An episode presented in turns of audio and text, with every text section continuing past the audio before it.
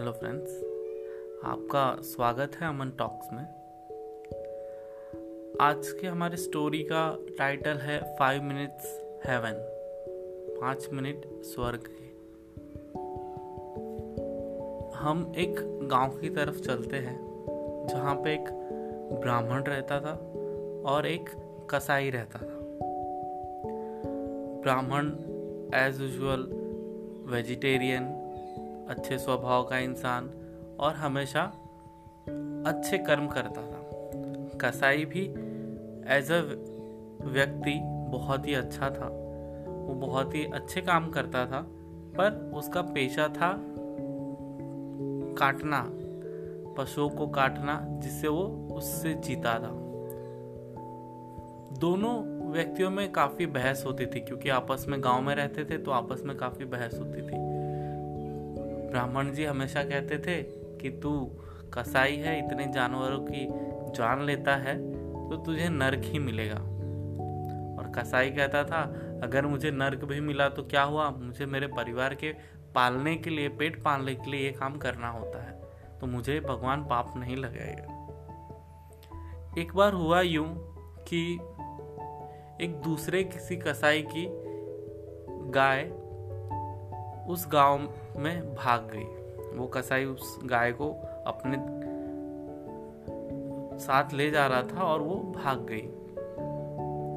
उसने पंडित जी से पूछा, रास्ते में मिले। दूसरे कसाई ने पंडित जी से पूछा कि क्या आपने मेरी गाय देखी है? उसे मैं काटने लेके जा रहा था और वो यहाँ से भाग गई। अब पंडित जी सच बोलते थे, सत्यवादी थे। और हमेशा धर्म का पालन करते थे। झूठ तो बोल नहीं सकते। तो उन्होंने बता दिया कि हाँ मैंने एक गाय देखी है और यहाँ से वो गई है। उन्होंने गाय किधर गई वो बता दिया। उसी रास्ते में वो जो उस गाँव का कसाई था, वो भी मिला। दूसरे कसाई ने उस कसाई से पूछा कि क्या तुमने एक गाय देखी है जो भाग रही थी? वो मैं काटने के लिए लेके जा रहा था, पर भाग गई मुझसे। पंडित जी ने बताया कि इधर ही जा रही है। पर उस कसाई को थोड़ा दिल में दया आई कि अगर वो भाग गई है और मेरे झूठ बोलने से अगर उसकी जान बचती है तो मैं क्यों ना झूठ बोलूँ? तो उसने बोला कि नहीं नहीं, इस रास्ते से नहीं गई, वो उधर उस रास्ते से यहाँ से घूम गई है। और इस तरह से उसने उस गाय की जान बचा ली। अब दोनों का सीन ऐसा हुआ कि ब्राह्मण और कसाई जो थे वो दोनों एक साथ में मरे। एक साथ में यमराज के पास पहुँचे और यमराज ने यानी चित्रगुप्त से उनका मांगा, बैलेंस शीट मांगा कि भैया किसने अच्छे कर्म किए हैं किसने बुरे कर्म किए हैं उस हिसाब से दोनों को स्वर्ग है या नरक है मिलेगा। तो बैलेंस शीट में ये पाया गया कि ब्राह्मण जी ने 99 परसेंटेज या 95 परसेंटेज कह लीजिए, अच्छे कर्म किए हैं। और सिर्फ़ एक ही बुरा कर्म किया है जो कि वो गाय वाला सीन था, जिसमें एक गाय की जान बचाने का मौका था उनके पास, झूठ बोल के, पर उन्होंने सच बोलते हुए उसकी जान नहीं बचाई। तो ये उनका एक एक गलत काम था।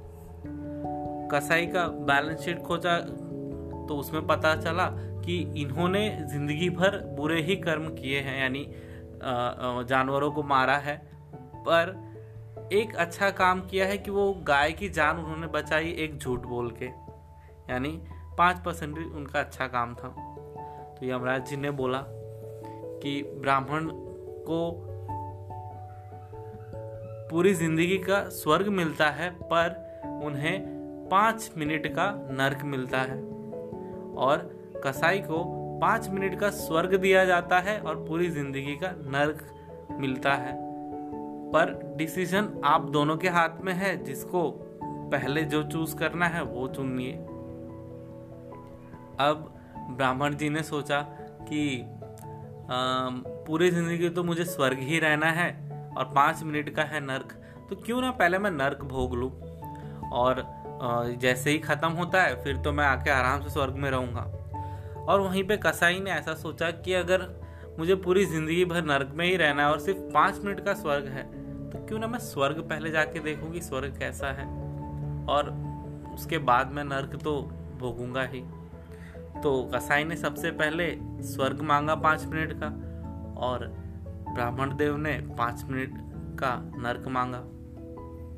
अब हुआ यूँ, कसाई जब स्वर्ग में गया तो वहाँ पे उसने देखा कि सब लोग अच्छे कर्म कर रहे हैं, सब लोग अच्छे हैं, सबका मन सच्चा है, सब भाव भक्ति सब में लगे हुए हैं। वहाँ का वातावरण इतना पॉजिटिव था कि वो इंसान, वो कसाई भी उसी में ढल गया और वो भी वैसा ही उनकी तरह करने लगा। सिर्फ़ पाँच मिनट के लिए वैसा करने लगा। उससे हुआ यूँ कि उसके जो टाइम पीरियड था, पाँच मिनट का स्वर्ग का, यानी अच्छाई का जो पोर्शन था, वो बढ़ता गया। क्योंकि वो अच्छे कर्म कर रहा है तो उसकी बैलेंस शीट और बढ़ रही है, और बढ़ रही है। इस तरह से वो उसमें ही लगा ही रह गया। और यहाँ पे ये हुआ कि ब्राह्मण देव पाँच मिनट नर्क में थे। वहाँ पर जाने के बाद उन्होंने देखा कि सब एक दूसरे को मार रहे हैं, सब एक दूसरे को परेशान कर रहे हैं। यहाँ पे दुख है, दर्द है। इसके वजह से वो भी वैसे ही हो गए। नेगेटिव एनर्जी से वो नेगेटिविटी में वो भी चेंज हो गए। इस तरह से उन्होंने वो कर्म वहाँ पे उन्होंने अपना सब कुछ चेंज कर दिया और उनके पाँच मिनट नरक के बढ़ते गए बढ़ते गए बढ़ते गए। हुआ यूँ, कसाई हमेशा के लिए स्वर्ग में रह गया और ब्राह्मण देव हमेशा के लिए नरक में रह गए। तो हमें इस कहानी से क्या सीखने को मिलता है? कि अगर हमें चुनाव करना पड़े अच्छी चीज़ के लिए और बुरे चीज़ में तो हम हमेशा ये बोलते हैं कि let's bad thing come first and we will go for the good thing later on this is the wrong way पहले हमें अच्छी चीज़ों की तरफ़, जो हमारे पास अच्छी पॉजिटिव एनर्जीज हैं पॉजिटिव लोग हैं, उनकी तरफ़ हमारा झुकाव होना चाहिए, क्योंकि वो लोग हमें आगे बढ़ने का हौसला देते रहते हैं और आगे बढ़ने की प्रेरणा देते हैं, जिससे हम अपनी लाइफ में हम सक्सेस की तरफ़ और आगे बढ़ते हैं। दूसरी तरफ़ नेगेटिव लोग नेगेटिव एनर्जीज और नेगेटिव प्लेसेस हमें हमेशा नेगेटिविटी की तरफ़ ढकेलते हैं। हम हमेशा गलत डायरेक्शंस में और गलत रास्तों पे चलते जाते हैं, जिससे हम गलत कर्म करते हैं। तो हमेशा हमें अपना चुनाव, अपनी प्लेसेस अपने लोग, अपने आसपास की सराउंडिंग का बहुत ध्यान रखना चाहिए। कहीं हम नेगेटिव लोगों से तो नहीं घिरे, कहीं हम ऐसी जगह तो नहीं है कि हम नेगेटिविटी के चारों तरफ़ से हैं।